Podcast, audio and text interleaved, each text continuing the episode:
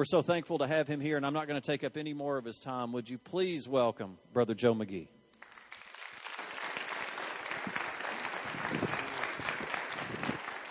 I love you. Thank you. Thank you. Good morning. Happy New Year. Yeah, come on. It's going to be a good one. If you want it to be. Now, if you don't want it to be, you can have you a bad one. It's just up to you. So, like when you and Jesus ministered throughout the New Testament, he said, Be it unto you according to your faith, not my faith. He said, Get what you want. Now, I got everything you need, but you can get what you want. So sometimes I feel like a parent, you know, when I'm talking to my kids, you know, you can get what you want in life. They say, Well, you just saying that because you're my parent. Yeah, I am. I'm saying that because I'm your parent, because also it's true. Uh, significant church conference that uh, pastor went to is um, probably the leading organization in the United States today as far as uh, impacting communities with the local church. I don't know anybody's doing a better job. And Pastor Jim Graff, who heads that up, is uh, uh, Pastor John Osteen's son-in-law, who's a great pastor in Texas. You know, Joel's brother-in-law, and uh, I actually wanted to meet Pastor and uh, sit down and spend time with him. Sometimes you have to go see something. One thing I've learned as a father, as a husband, I grow when I go see somebody else doing it. One thing to read it, it's nothing to go see it. And that's what the body of Christ is. We grow by seeing each other, fellowshipping, showing up at church. It's not just what you come to hear, it's what you say to somebody in the lobby or, you know, walking down a hallway or the parking lot. It is the giving and receiving things how the church works. There's never been a greater time to be alive than right now, but there are opportunities that you need to take advantage of, and you have to use your faith to do that. And I, one thing I talk about my kids, I love my kids. It's like, you're not going to ride my coattail into heaven. Mom and I are going to go to heaven, we know Jesus. Uh, he's our Savior and our Lord. We're going to heaven. That doesn't mean you're going to go to heaven. You go to heaven on your relationship with Jesus. You're all adults now. Now, thank God they're all saved and spirit filled, but I've told them all their life, you go on your merit with God, not mine. And Mom and I, we've been blessed. God's been good to us. There wasn't a dump truck backed up in our yard and just dumped stuff on us. We've had to believe God all of our life. Everybody gets to believe God. You get to believe God. If you don't believe God, you don't get anything. God is not moved out of pity. God is only moved out of faith. Without faith, you don't please God. Without faith, you don't whip the devil. Faith only comes one place, the Word of God. And so, what we're going to do this morning is give you something real simple that will help you this year, because I think this ought to be the best year of your life. I really do. Every year ought to be better than the one before. God said He takes us from faith to faith and glory to glory. You know, when I was in business, if we had a year that was bad, we did not want to repeat that year. One thing to have a bad year, have two bad years, that's not good. Three bad years, you're not in business anymore. So it's like we want to kind of measure and look, see what's going on. We're looking for things to go up. Everybody has opposition. Jesus said in Luke 6:46, the tests and trials of life come to everybody. Everybody has opposition. Psalm 112 said that the righteous would not fear bad news. Not that you wouldn't hear bad news, you just won't fear bad news. That we would triumph over our foes, not that we wouldn't have any foes. It is a constant fighting of faith, which you believe. We're not fighting the devil. Jesus whipped the devil. What we're fighting is that we believe the truth, because what I believe is what will happen to me. As a man thinks in his heart, so is he. Guard your heart with all diligence, for out of it are the issues of life. Matthew 12, 34 and 35. A good man out of the good treasure of his heart will birth good things in life. An evil man out of the evil treasure will birth evil things in life. I love my family. I love them dearly. We have a really big family. I share about it every time I come. I had some challenges this last year with some of them, some great rewards, but some challenges. Had uh, my sister that I have was diagnosed with cancer this year, and then uh, aunt that I love dearly up in uh, Turtletown, Tennessee, is uh, was diagnosed with cancer, and and so we've had an opportunity to believe God. Today, my sister is totally healed and clean, good health. She's cooking dinner tomorrow for all of us, and uh, not a drop of cancer in her. She's good and doing well. So we've we've had a great victory in a short amount of time. My aunt is in the recovery process. The cancer's in remission. Her, her head's baller than a baby's behind. She didn't have any hair on her head, but she got some great looking wigs, and uh, and she is alive and well today. The challenge I try to tell people: everybody gets an opportunity to believe God for something, financially, mentally, health wise, sanity wise, relationship wise. We're all getting to believe God. What you don't want to do is have a day go by you're not believing God for something because faith is a muscle. It's constantly working. If you're not believing God for something, nothing's going to be happening. So one of the things we've always challenged a kid, what do you believe in God for? If you're not believing God for anything, your faith's getting weak. I don't care how many times you go to church. I don't care how much you read your Bible. If you're not using it, you're losing it. Every day you ought to be believing God for something. Every day you ought to be thanking God for something, chasing God for something. Pastor and I were sharing between the services. There's a great saying that that a contented man is an unsuccessful man because if you're content, you're not chasing anything. We should always be chasing something. God is in a constant state of chasing mankind. He's chasing the lost. He's chasing us. God's in an all-out chase constantly. Look at us. So when God said, "You draw close to me, I'll draw close to you." Seek, find, knock, open. If I stare at God, He'll stare back. God wants me chasing. God loves to be chased. That's why the church is a type of a marriage. You know, it's amazing. I like dating. You know, dating was a fun time. I'm chasing Denise. She's chasing me, hugging and kissing. Can't wait to get married. Make it permanent. Then all of a sudden you stop chasing. It's like, shut up. You shut up. Get out of here. Shut up. What happened to the love? Well, we stopped chasing. We just started tolerating one another. That's why most marriages end up maintenance relationships. The only time you talk is when something's busted, broke, needs to be dropped off, picked up, or paid. It's hard to pucker up off those conversations. And so you got to get back where you chase one another. You never stop chasing each other. So in Psalms 1, if you look at Psalm 1, I'm going give you something. We have several new seminars out on the table. Two I'm going to mention this morning. One's called Family Classics. This is the largest one we've ever done. It's got 12 teachings in it, 12 CDs. And these are the single most effective, I would call them those popular teachings. I tell people, you know, sometimes you'll teach something, you get all excited about it. Man, people are going to love this. And they just stare at you. Wasn't much to it. Didn't, didn't affect anybody. My God, I thought that was good. Must have been for me. Then sometimes you'll teach something. It's like, well, it wasn't that big a deal, but it is the Word of God. And people get all wound up like, man, what'd you get out of that? You must have got more out of that than I did. And I realized something. Sometimes though, there's a, there's just a word in season for people. So these are our top. This is the top 12 teachings we've done. 484. These are the top 12. Biblical Parenting 101, the uh, uh, Caution Marriage in Progress, the Marriage Building 101, the Help for Hurting Parents, the thing that Paul did with Timothy when, man, I'm, give, I'm about to give up. I don't know what I'm going to do. Well, God's got a word for everything. It is the word that saves us. If we don't get the word, we don't get saved. We just get mad at God. I tell people all the time, I'm doing one of two things. I'm either thanking God or I'm accusing Him. If I'm accusing Him, it means I have no faith in that area. Like, God, you've left me. You've left me hanging. You've abandoned me. You didn't protect me. You weren't watching out for me. No, God's always watching. God's always looking. He's always loving. He's always protecting. Am I trusting Him to do that, though? Because faith is what moves God. Hebrews says those who come to God must believe that He is and that He is a rewarder of those who diligently seek Him. 1 Peter 3, if I don't resist the devil by my faith, he won't be resisted. That's why Mark 4 says, when I get in the Bible, if I get in the Word of God, the devil will come immediately to get that word out of me. Because if it takes root in my life and begins to come out of my mouth, that is the sword of the Spirit. That is the offensive weapon that I possess. He doesn't want me to get offensive. He wants me just to hang on and hang out. And that's where most of the world is today. Most of the world is looking for help. I wanted to bring them. I didn't. I'll talk about some tonight about the newspaper clippings. You know, the European Union. You know, those ten nations that have kind of got together and kind of belong to one another, join the club. You know. Well, we're trying to do the Amero, where we're going. To the Canadians and the Mexicans, and the Americans will all have the same money. You know, people want to know what's going on financially. We're trying to weaken the dollar, so we'll all just join in together because we all be one government. We can have one ruler. That's what the Antichrist wants to do. The Antichrist is coming. We just won't be here. But if there's a one world economy being set up. And so what happens, you realize, okay, I may be in the world, but I'm not of it. That doesn't affect me. But the European Union just made a rule uh, and took Italy to task and told Italy, now listen, Rome, the Pope, you know the Pope, Rome, the Pope, Catholicism. Well, the European Union told them that in, in Italy they must take the crucifixes off all the public schools in Italy.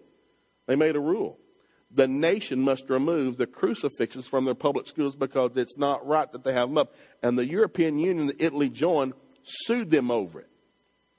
It's like, that's just stupid. That's just, no, it's real. And there's real money involved, and there's real law involved, and Italy's in court today to fight that. The European Union just made Israel give half of Jerusalem back to the Palestinians, uh, which is kind of an idea, which they're not going to do. Israel just laughed, but they made a law. You must give half of Jerusalem back to the Palestinians. Well, Jerusalem doesn't belong to the Palestinians. It belongs to God's people. Whether obedient or not, it belongs to God's people. So what happens is if you don't know the Word of God, you don't know who's right, who's wrong, who's happy, who's sad. There's only one right way to do it, and it's in the Word of God. And so if you don't know the Word, you can get really confused in the last days. Well, family is the biggest thing God's doing. God loves marriage. God loves children, parenting, growing old, all the stuff. But if you don't know that, you don't know to chase it. Now, we got a big family, I can't afford them to go broke and stupid. There's too many of them. I'd go crazy. You ever thought about that? I mean, we got six kids. Follow you start going stupid on me, I'll just go out and, I don't know what, I'll move to the woods. I'll become a hermit. And I don't want to do that. I want to stay in my house. You know, I want you to move out, but I want to stay in my house. And I want you to start making money. I mean, I don't mind blessing you. Get your own money, you know, your own stuff. And, and so we realized, but if I don't get the word of God in them, they don't have the ability to do that. It's not their talent, their good look, and their GPA. It's their faith. So I got to get faith on the inside of it. The other thing we got out there is really good. This is I did this just for my kids. It's called Honey Don't Panic. This is what we're going to talk about this morning. When Jesus talked about the last days in Matthew, Mark, and Luke about earthquakes, famines, plagues, and pestilence, trying to scare everybody, he said this was coming. He said, Don't panic. He said it in all Matthew, Mark, and Luke. He said it. Do not panic, but do not panic, but do not panic. Talking to his people. Thousand may drop here, ten thousand here won't come near you. Plagues and stuff, but won't, no plague will come near your dwelling. You understand? No evil will come near your house. Angels got to protect you. But do you believe that? Because you get to believe God. If you don't believe God, it, it won't happen. You understand the promises of God are in there because we get to choose to believe them? Let the redeemed of the Lord say so. Let the weak say, I'm strong. Well, that's stupid. That's a lie. No, it's how God's word works. God, His word works by speaking. Faith speaks, doesn't think, it talks. God created the worlds with His words. We create our worlds with our words, Matthew 12, 34 and 35. We create our word. James says, I'll set the whole course of my life on fire from hell itself with my own tongue. Watch what you say. Let the redeemed. Well, the thing is, I can't say what I don't know. That's why we're commanded to meditate in the word day and night. It's not an option, it's a command. Romans 12, 2, I'm to renew my mind with the word of God. So I'm noticing my adult kids that I love dearly and I'm proud of that there's some temptation to panic sometimes, especially in the last days. Jobs, relationships, husbands, marriages coming up. I got two weddings coming up. Like, you know, one day we're happy, one day, I don't know. Blah, blah, blah, blah. It's like, shut up. You know, it's like, and people got on to me. And, and, and I've had a little kid here in this church, you know, that won't know if I say because I use the word shut up. now, I've had to repent and try not to use it anymore, but it still slips out because it's just a great word. It just summarizes what you feel. Shut up. So I'm going to try to stop saying it, so I repent for that for the kid I offended here. But, uh, but what it is, God's like, He's trying to tell us if you don't change how you think, and I say this all the time, but when family members call, and we had one last week call, it happens all the time because we're the only preacher in our family. Why do they act this way, Joe? Why do they act this way? And I, I don't know how many times that people act the way they act because that's the way they think. People think the way they think because that's what they feed on. Think stupid, because you feed on stupid. You think stupid long enough, you act stupid. You act stupid long enough, you are stupid. Change your thinking. Got to change what you feed on. That's the Word of God. So I did this for my kids, actually, called Honey Don't Panic, and it was about six things I wanted them to know. Number one, there's an unseen world. And we don't talk about it much. Mostly we make movies about it. We make scary movies. You know, watching bowl games during the holidays. And on every commercial, scary movie. Gun. people's eyeballs hanging out and face all. And people love that. They want to pay eight, ten dollars to go see a scary movie. I don't understand it personally, but it's just the thing to do. Hey, I'm feeling kind of good. Let's go see a scary movie. Let's read a Stephen King novel. Let's see if we can go scare ourselves. Well, I don't think that's too good a deal to do. Now, here's what I want you to understand there's an unseen world that we have authority over, but if you don't know that, you'll just be afraid of it and you'll run from it. Most of the world that does not know the truth worships the devil. You go to any third world countries, they bow down to idols. You know what they make an idol to? What they're afraid of. What you're afraid of, you'll worship if you don't take authority over it. It's like there is an unseen world that we have power over. There is a devil. There are demons. They're real. They push everything that's in the flesh. Flesh is not the real world. The spirit world is the real world. This world will end one day. If you don't understand that, then you'll really you'll think flesh is your enemy. Flesh is not my enemy. It's not your cousins or your brother or your mother or your daddy or your in-laws or your boss or your your in. That's not your enemy. And what the devil do, he'll get you mad, and you'll be talking about somebody's flesh. Like, you can tell what they did. You can tell what they said. You know what they did to me. You know what they didn't do. You know, shut up. That's it's the devil. That's the devil making that happen. You'll just be mad the rest of your life. And every time you get together, it's like it's just a constant sad song. That's my family. I don't know what yours is like. I said there's an unseen world. If you don't know that and you don't take authority over it, and it'll start messing with it. And then all of a sudden, worry's going to show up because if you don't understand it, you'll worry about it. That's what the Bible says in Philippians 4 be anxious for nothing. But with prayer and thanksgiving, present your request to God. You're not supposed to be worried, you're supposed to be praying. Don't worry about it. Get you a list. Put it on the list. Of let your mind bounce around like a ping pong ball on a concrete floor with a stupid thought, put it on the list and pray about it. If you worry long enough, fear will show up. Oh my God, what are we going to do now? My God, I thought the stock market was doing good. I don't know now. I thought the housing market was going to be okay. I don't know now. I thought healthcare's going to be out. I don't know now. My God, how we go? We're going to go broke. It's going to go under. They're going to blow us up. Terrorism's going to increase. They're going to get to us. They're going to blow our planes up. My God, the swine flu, the dog flu, the cat flu, the peacock flu. I don't know. My God, somebody help me, Jesus. Do you understand the fear? And I'm just talking about my family. I don't know what yours is like. I'm just talking about mine. They call, are you too afraid of this? No. The Bible says God has not given us a spirit of fear, but power, love, and a sound mind. The reason it's in there because the devil would like to put one on you. If you stay there long enough, then you think, my God, I'm afraid we're not going to live long. My God, we sure won't live long. So we went through all the scriptures on long life. God said, with long life will I satisfy and show my salvation. Length of days is in God's left hand. Well, if you don't know that, you won't believe for it. You'll just leave here early. I don't want to leave early. I want to run to the finish line. We talk about the word trouble. You know, trouble is a great word. Trouble. Trouble, that's bad. Well, every scripture in the Bible Every scripture in the Bible on trouble is a good scripture. There's not a bad scripture in the Bible on trouble, Old or New Testament. We'll show you that here in just a minute. Curses, you know, uh, uh, I have a great family physician and got a good heart doctor that I use, you know, once a year and go see and test everything, make sure everything's working good and I'm doing what I need to be doing. But, you know, when you go in, they make you fill out this just tons of paperwork about your family history. Okay, do you have this in your family? Diabetes, bronchitis, arthritis, heart disease, and can't they, they're going to say, my God, I think we got some of that. Well, it's in your family. That's in your family. It's probably going to be a problem. It's in your family. It's coming down. Really? Well, how do I get away from it? Can I run? Can I move? Can I look the other direction? Can I wear different clothes? Well, how do I get away from it? Well, you can't. It's in your family line. It's in you. And they'll tell you that. People with degrees will tell you that. Well, the Bible says in Galatians 3.13, I've been redeemed from the curse of the law.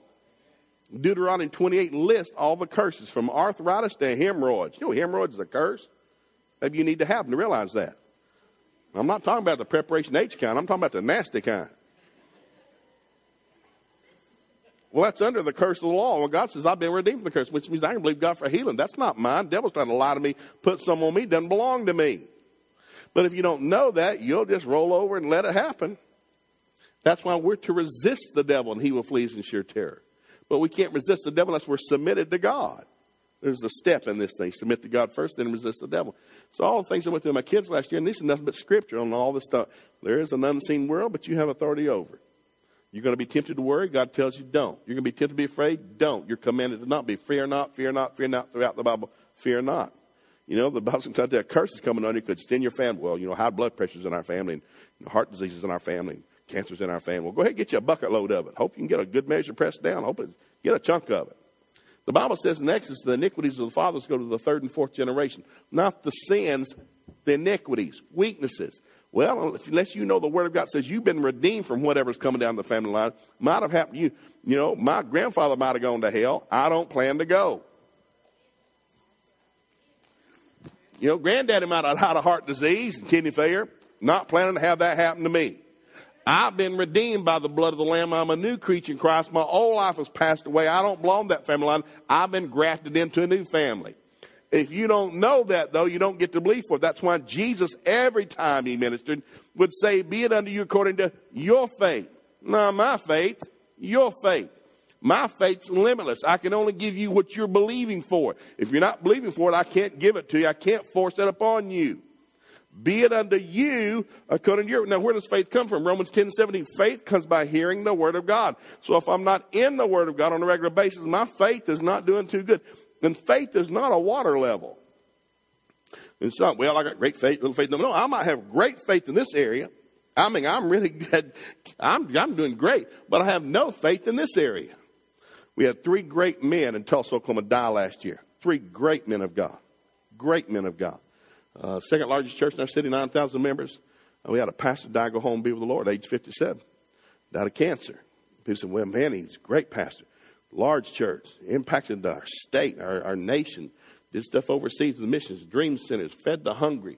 Uh, did just, t- why did he die? Why did he die? I said, I don't know. I don't know him. I'll have to wait till I get to heaven and ask. I know he shouldn't have died. God promised at least 70 years, unless God lied. But God doesn't lie. So God said He promised you ought to be at least 70, which means He left 13 years early. Quiet when you start talking like this. Except when you deal with real stuff in your family. I don't want to be, I don't be nicey face. I want to tell you the truth. I want my kids to live long. I've told my kids, if Jesus tarries, I want you to come to my funeral. I don't want to come to yours.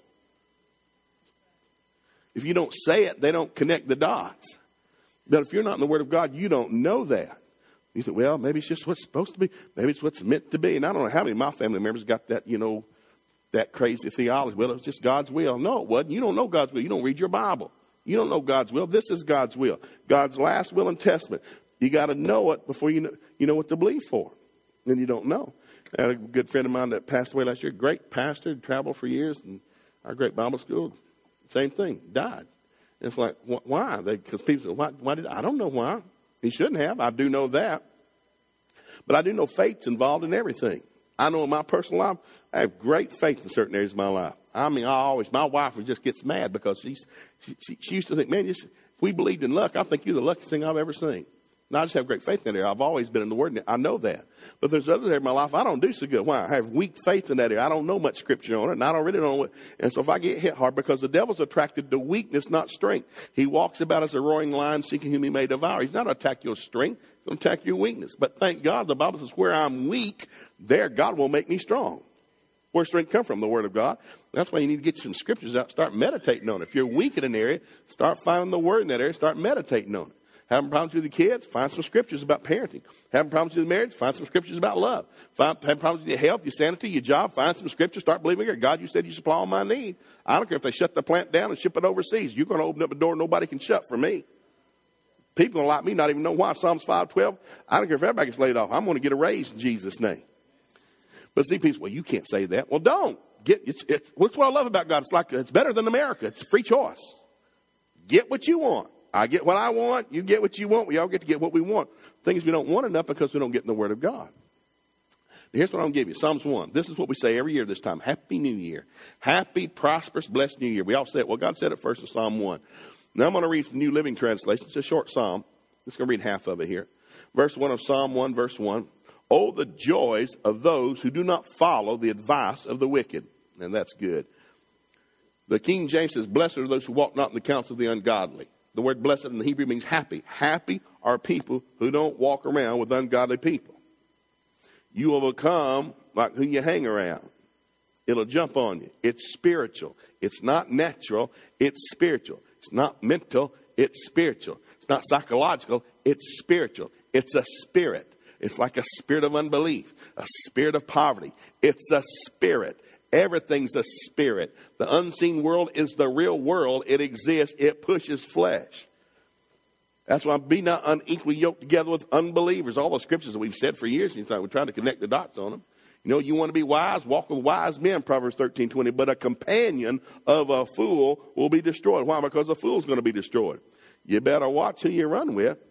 Happy are those who don't walk around in the counsel of ungodly people. It goes on and says this or stand around with sinners, or join in with mockers. Now, the King James says, Bless those who walk not in the counsel of ungodly, nor stand with sinners, nor sit in the seat of the scornful. A scorner somebody gripes about everything.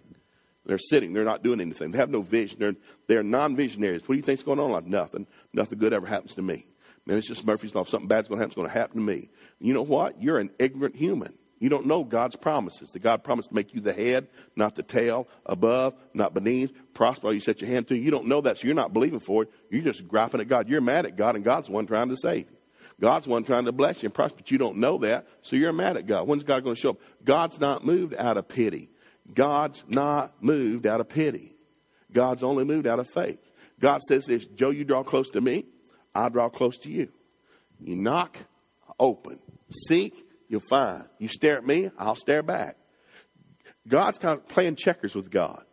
I move, he moves. I move, he moves. I stare, he'll stare.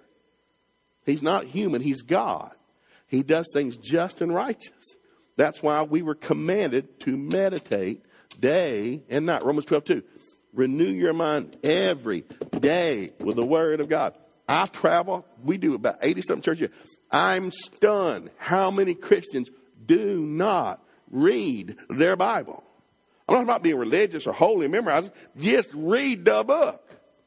If just have you read the book? If somebody had carried around a timer all year for the last 12 months, timing you every time you read this, did we hit an hour? did we hit a day? Did you read your Bible one 24 hour days out of the last 365? Because this is where the power comes from. So, how much juice we got in the tank? Now, I'm preaching you like I preach to my kids because I love my kids. They're talented and I love them. They're saved, and spirit filled. But it's just because you go to church doesn't mean you're using your faith. Just because you read your Bible doesn't mean you're using it. Hearing it and doing it are two different things. Are you doing this? You got to start doing this. I gave him a journal this year. We'll get into that tonight. Let me show you what it says here. Goes on talks about this. He said, uh, "But they, they delight in the law of the Lord, meditating on it day and night." So what happens if I meditate in the Word day and night? Well, number one, I'm a happy person. I'm not hanging out with unbelievers. I'm happy because I'm meditating the Word day and night. I'm like a tree planted by the riverbank, bearing fruit each season. My leaves do not wither, and I prosper in all that I do. God promised three things if you meditate in the Word.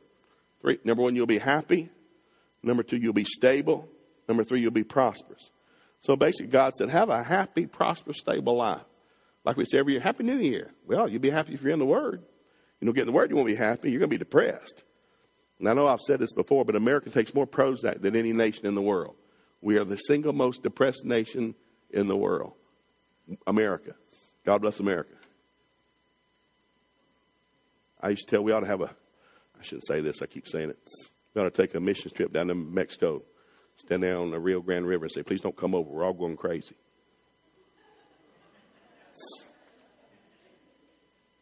Why is that? Well, God, that wasn't God's will. God said He wants you to be a happy, a happy, prosperous people. But it all comes from meditating in the Word. So I brought my kids a journal this year. So I need you to start meditating the Word because if you don't start meditating the Word, I don't know how good you are. I know you got a college degree and you're a friendly person, you're happy, and you're talented. You won't be successful. You'll be mad all your life, depressed, yelling, cussing, hollering, quick tempered, throwing stuff. You know why? You don't know God's Word. You, my people are destroyed for a lack of knowledge. Because you don't know what God says about your situation. And God says something about everything. Now look over Luke 7. I'll give you this. Luke 7. This is real good. Luke 7 is my second favorite, most favorite scripture on faith in the Bible. My favorite is one about the one with the issue of blood, where Jesus said, Be it unto you according to your faith. Your faith made you whole. Luke chapter 7, verse 1 says, When Jesus had finished saying this to the people, he returned to Capernaum. That time, a highly valued slave of a Roman officer was sick and near death. When the officer heard about Jesus, he sent some respected Jewish elders to ask him to come and heal his slave. So they earnestly begged Jesus to help the man. Said, If anyone deserves your help, he does, they said, for he loves the Jewish people. He even built a synagogue for us. So Jesus went with them. But just before they arrived at the house, the officer sent some friends to say, Lord, don't trouble yourself by coming to my home. I am not worthy of such an honor. I'm not even worthy to come and meet you. Just say the word from where you are, and my servant will be healed. Just say the word. I don't need you come here and walk around seven times, spit in the north wind, throw your coat on them, soak them with oil, dance around them. Shandai Hikimo, who stole them a Honda. I'm not trying to make fun. I'm trying to point something out. I'm talking like I'm talking to my kids. If you don't start getting the word in you where it's coming out of your mouth, you are going absolutely nowhere. It is the only offensive weapon you possess God's Word. I will say again, Mark 4, that whole chapter, when the Word comes into my life, the devil comes immediately to get it out. It's the one thing that'll whip him, and he knows it. He does not want it taking root in my life. That's why I need to put my face in this book. I need to get me some three by five cards, get me some good tapes. I need to watch what I feed on because the quality of my life will be based on my soul. I teach it constantly. 3 John 2, Joshua 1 8 goes along with this. Beloved, I wish above all things you would prosper, be in health, as your soul prospers. So if your soul's not prospering, the other two aren't going to be doing too good because that's the lead dog in the whole race.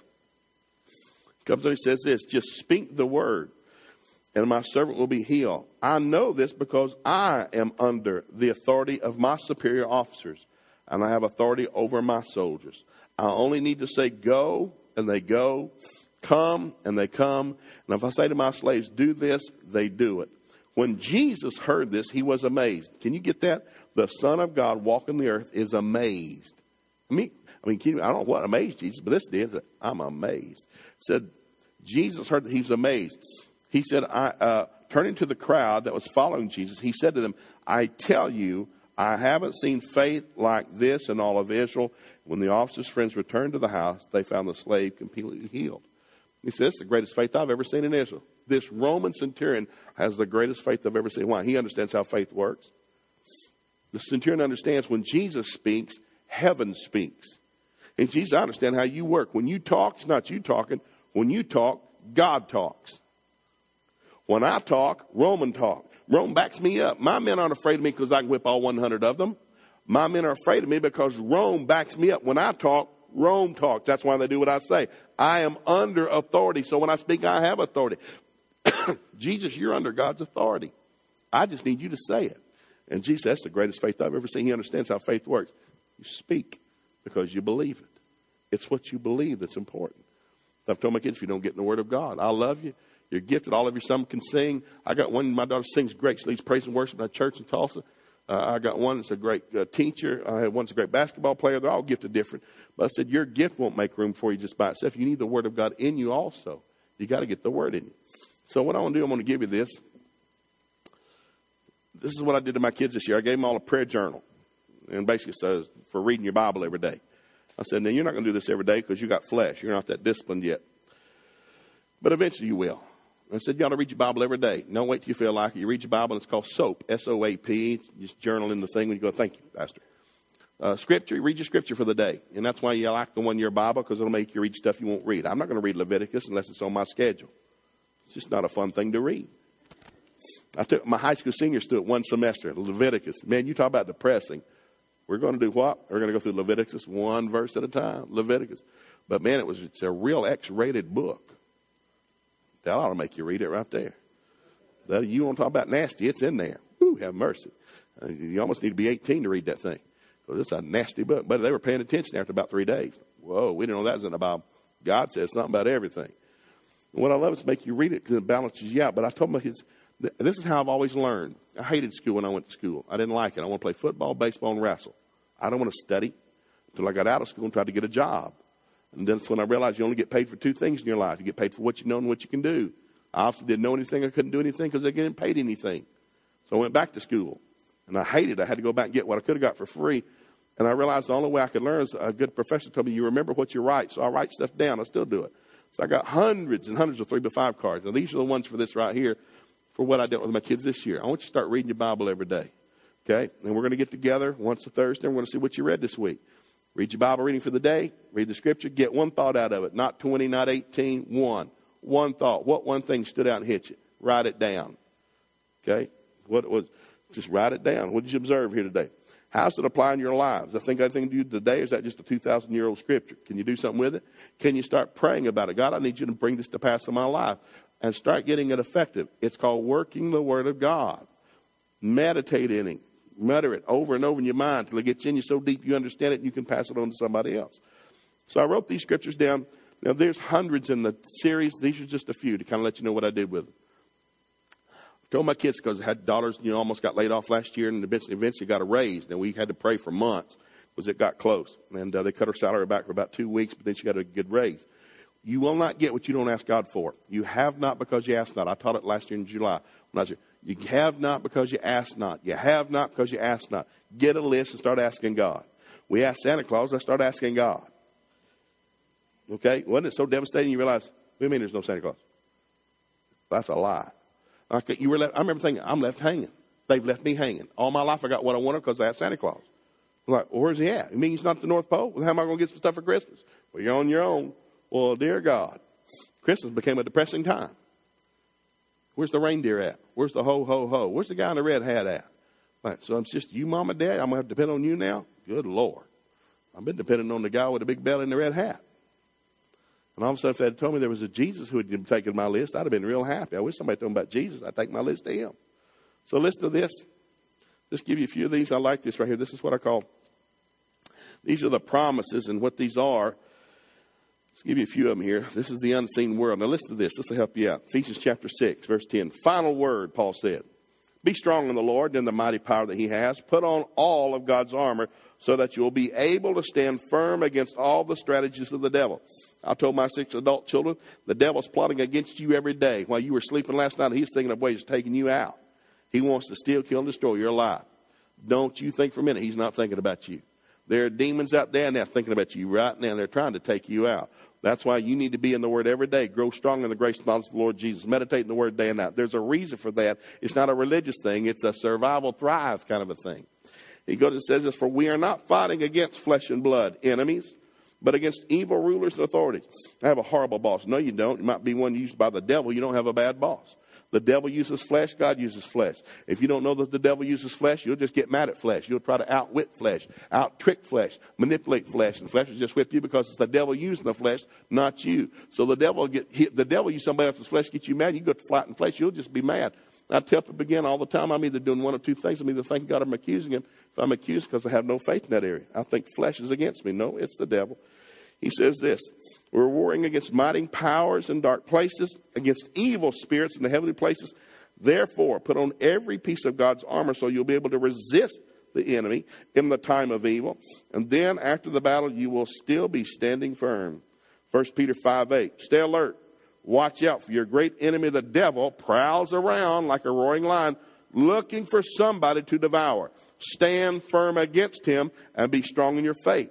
What do you mean your faith? I need to know what God says. Well, stand firm against what? Well, let's take our two of my kids last year try about to lose their jobs. Well, Dad, it's the economy's down. You know, the economy's down. Shut up. There's no economy down. Thousand drop one side, ten thousand. There's no economy down. You, we're in the world, not of it. We're a blessed people. We're a prosperous people. What we set our hand to prospers. We're the head, not the tail. God supplies all of our need. Quit listening. You're not in the world. Okay, you're in it. You're not of it. Quit joining up with them. We're blessed. People look at us and ask us about the hope sinners, but not if you're not using your faith. That's why you get to use your faith. That's why we're fighting the fight of faith. We're not fighting the devil. Jesus whipped the devil. We're fighting for what we believe. Do you believe you're going to be blessed? Well, we hope, I will be good as soon as the economy gets better. It won't get better. Not for the world. It's going downhill for the world. Have you noticed that? I taught history for years in high school. It's going down, not up. America didn't have a half price sale January 1st. Kmart did. Not America. And prices went back up already anyhow. James 4 7, humble yourselves before God, resist the devil, he will flee from you. Who? The devil trying to steal your money, your job, your raise, your promotion, your business. He's trying to steal from it. He wants you to give up. Well, I must have made a mistake. Must not be God. If it was God, it would be working. I only get that from Christians. Heathens don't believe that stupidity. But if it was God, it would work. Where'd you read that at? You didn't read that in the Bible. The Bible says the hand of the diligent bears rule. Thoughts of the diligent think about pleasure. You better get after it. You got to get aggressive. The kingdom of heaven suffers violence. The violent take by force. You better get aggressive and go after what you need. It's not just going to show up because God feels sorry for you. I'm talking to my daughters now. John 10 10, the thief's purpose is to kill, steal, and destroy. My purpose is to give them a rich and satisfying life. I like this one. Luke 10 17.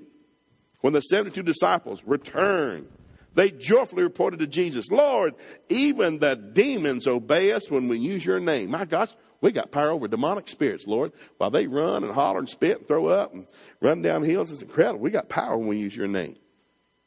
Yes, Jesus said, I saw Satan fall from heaven like a lightning bolt.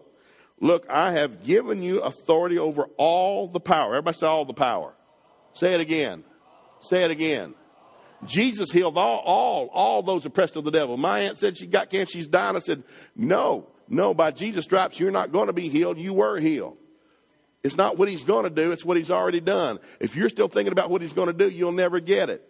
If it's in your future, you'll never get it. If it's in your future, you'll never get it. God's through. Jesus is sitting at the right hand of the Father. He's finished. All needs been provided. All healing's been paid for. It's already done. It's not what he's going to do. He's not going to bless, He's already blessed. But can you receive the blessing? Not if you don't know it's yours. You will not go after what you don't know is yours. You just keep, God, I hope you help us. God, I hope you bless us. God, I hope you heal us. He won't. He's already done it. It's, a, it's wrong words. There's no faith behind it. God, I hope you heal me. He's already healed you. Jesus bore those stripes for my healing. He's not going to heal me. He's already purchased my healing.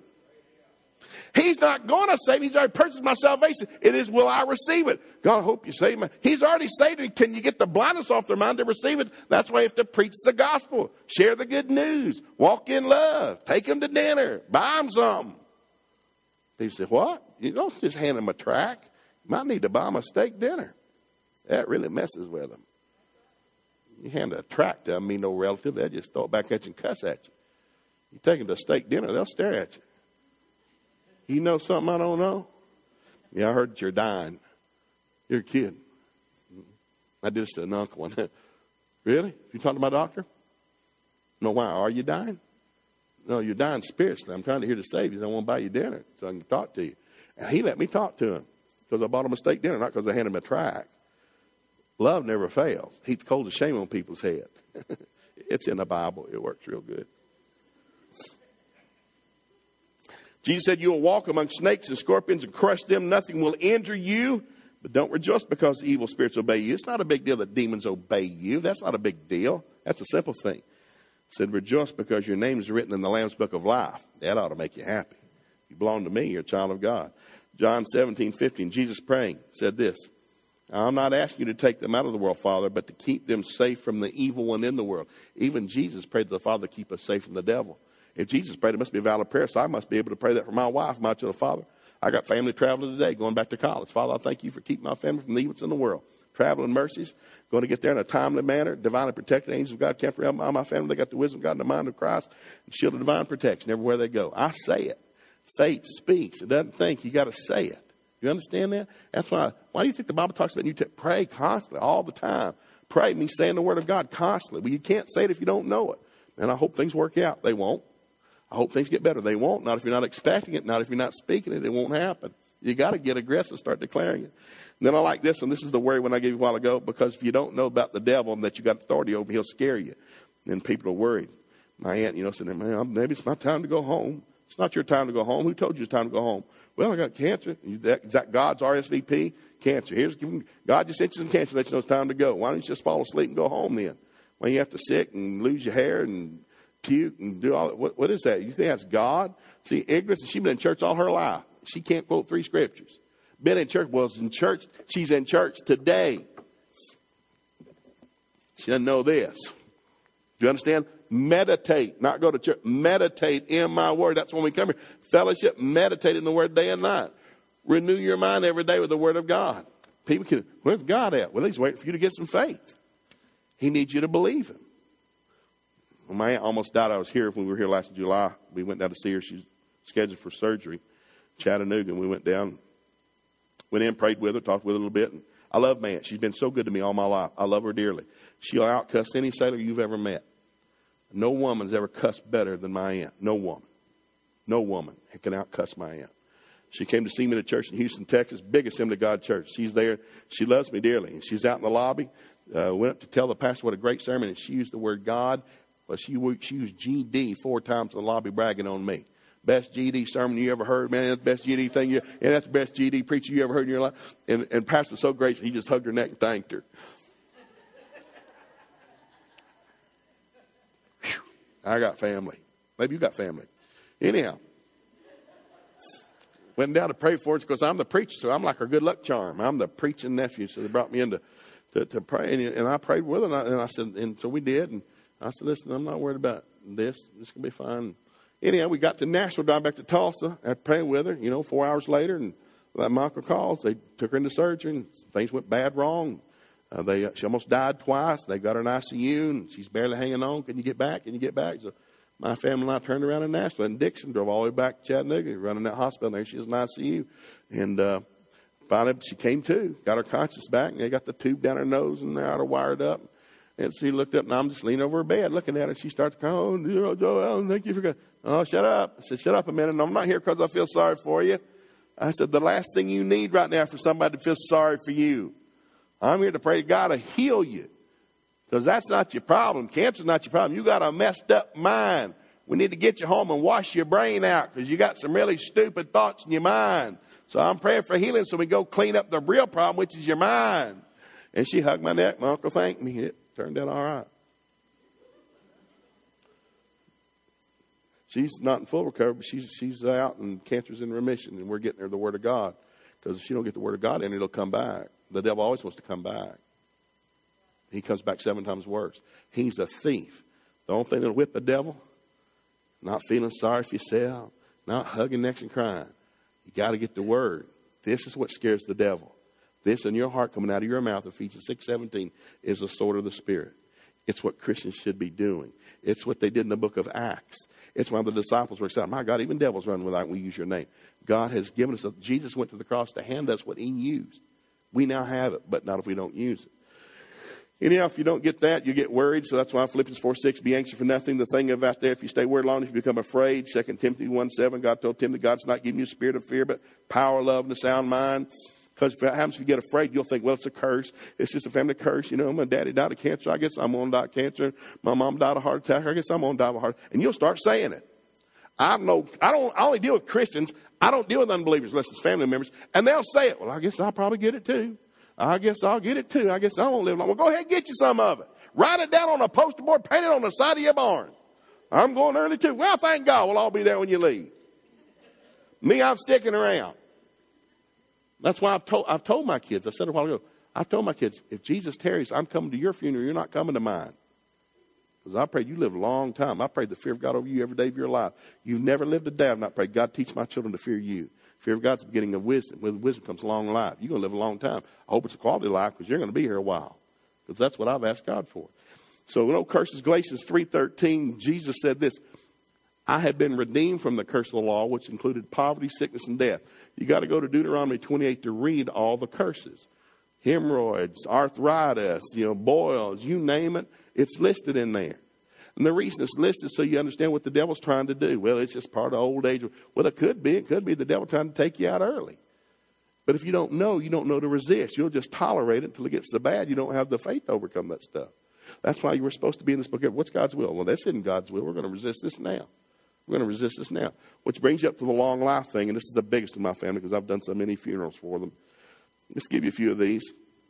Psalm 91, verse 16 To those who trust in my name, I will reward them with a long life and give them my salvation. Now, there's, there's over a hundred of these. I'm just going to give you about eight. Listen to this. Proverbs 3 1. My child, do not forget the things I've taught you. Store my commands in your heart. If you will do this, you will live many years and you will, your life will be satisfying and long. Well, I like, about like to have a satisfied long life? I like to see that on my gravestone. Our family's graveyard's down here in Sparta.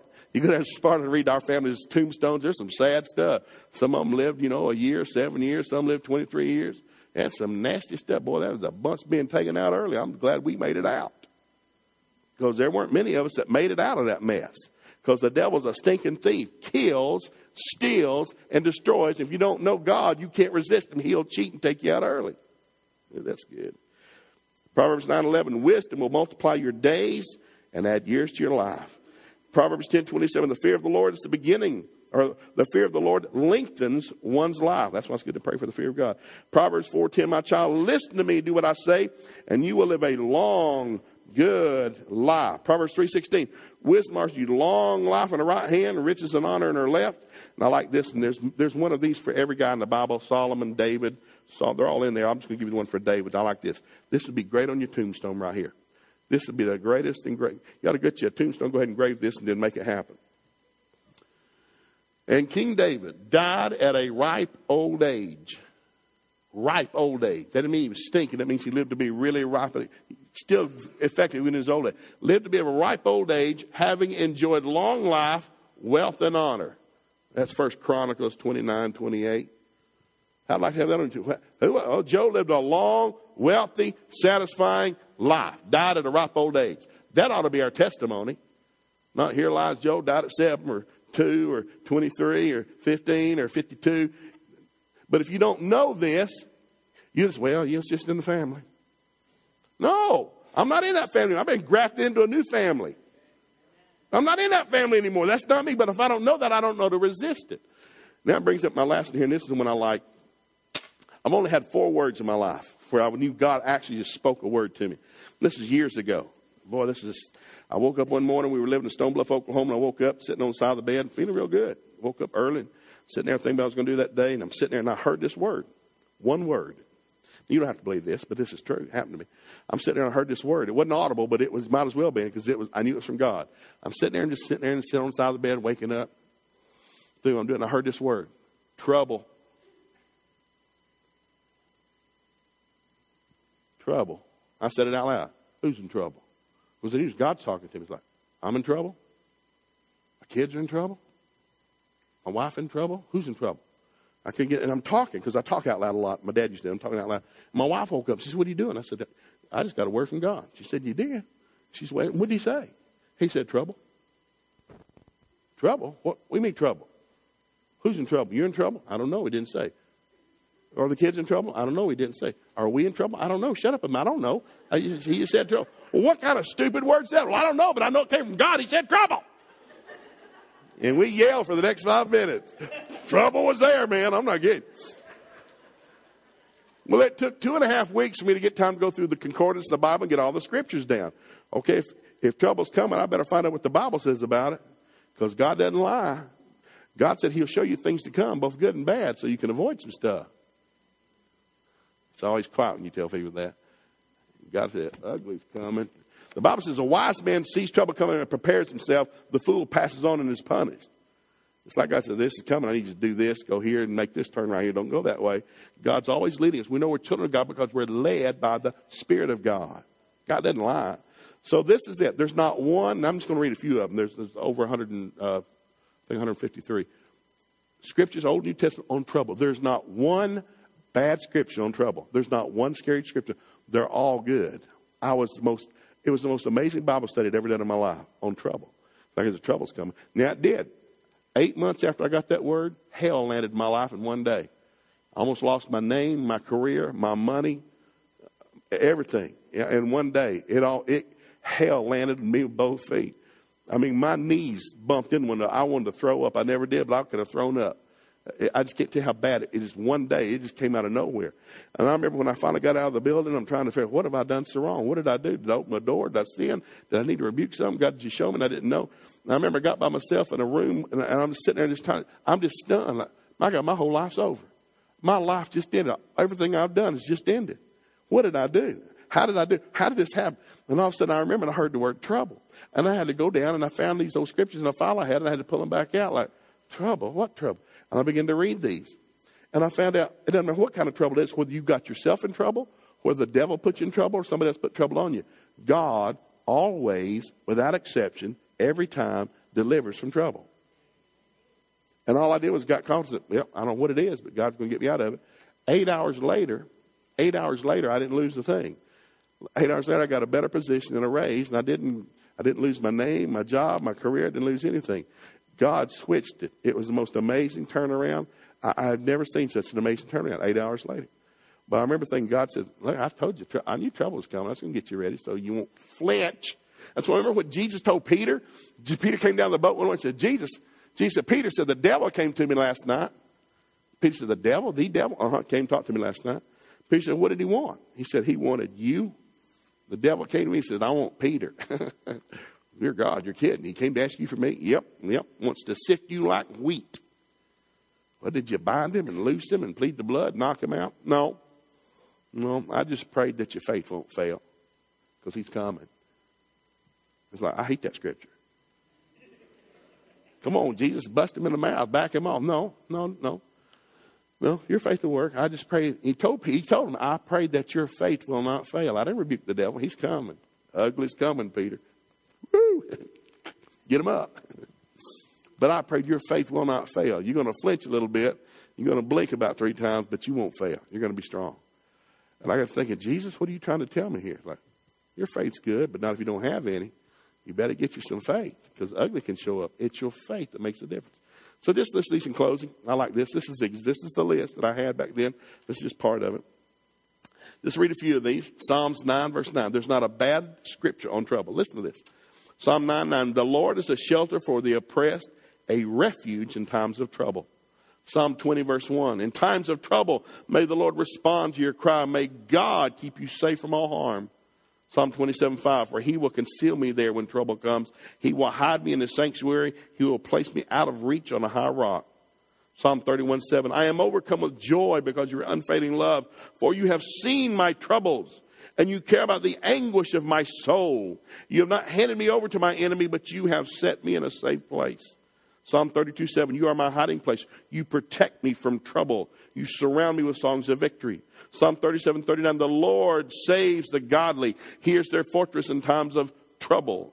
Psalm 41, 1, oh, the joys for those who are kind to the poor, for the Lord rescues them in times of trouble. But you guys helped out with the coats.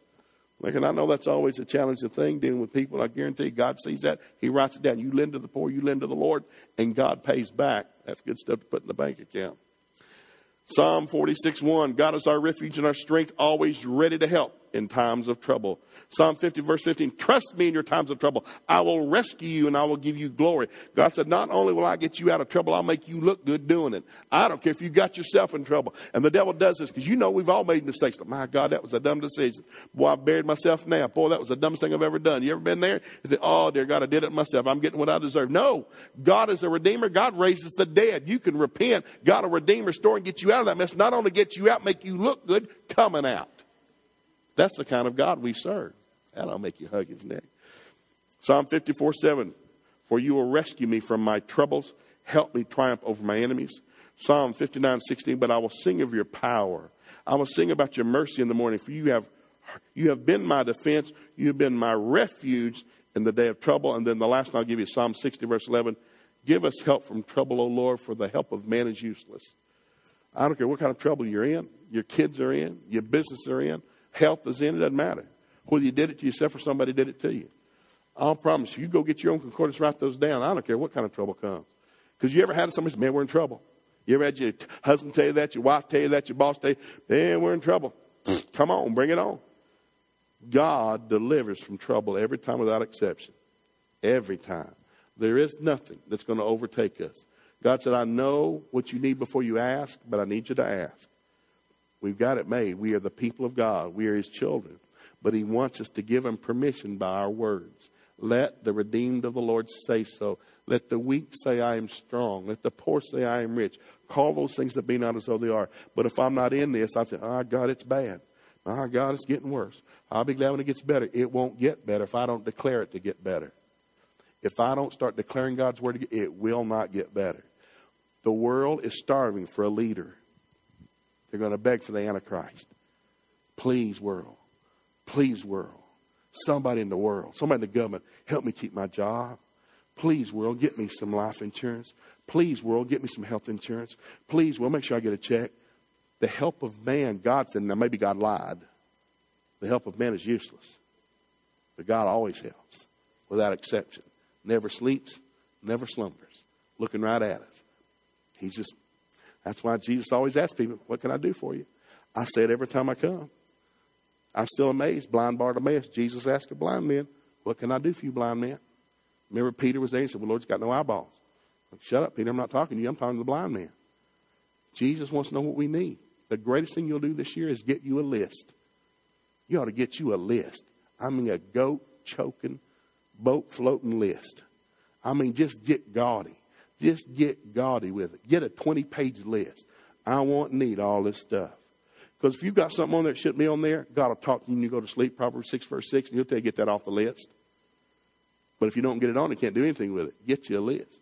Lord, I need a favor. I need an increase. I need a better job. I need a raise. I need favor with my vendors. I need favor with my employer. I need favor with my in laws. Man, my stepkids give me a problem. I need favor in their eyes. I need you to change their heart. If you don't get a list, God can't move. God's not moved because you're hurting. And people think that, well, if I hurt bad enough, because people said all the time, well, it's been bad, but you know, it's going to get good because people believe in that yin and yang thing. You know, the yin yang. Yin yang.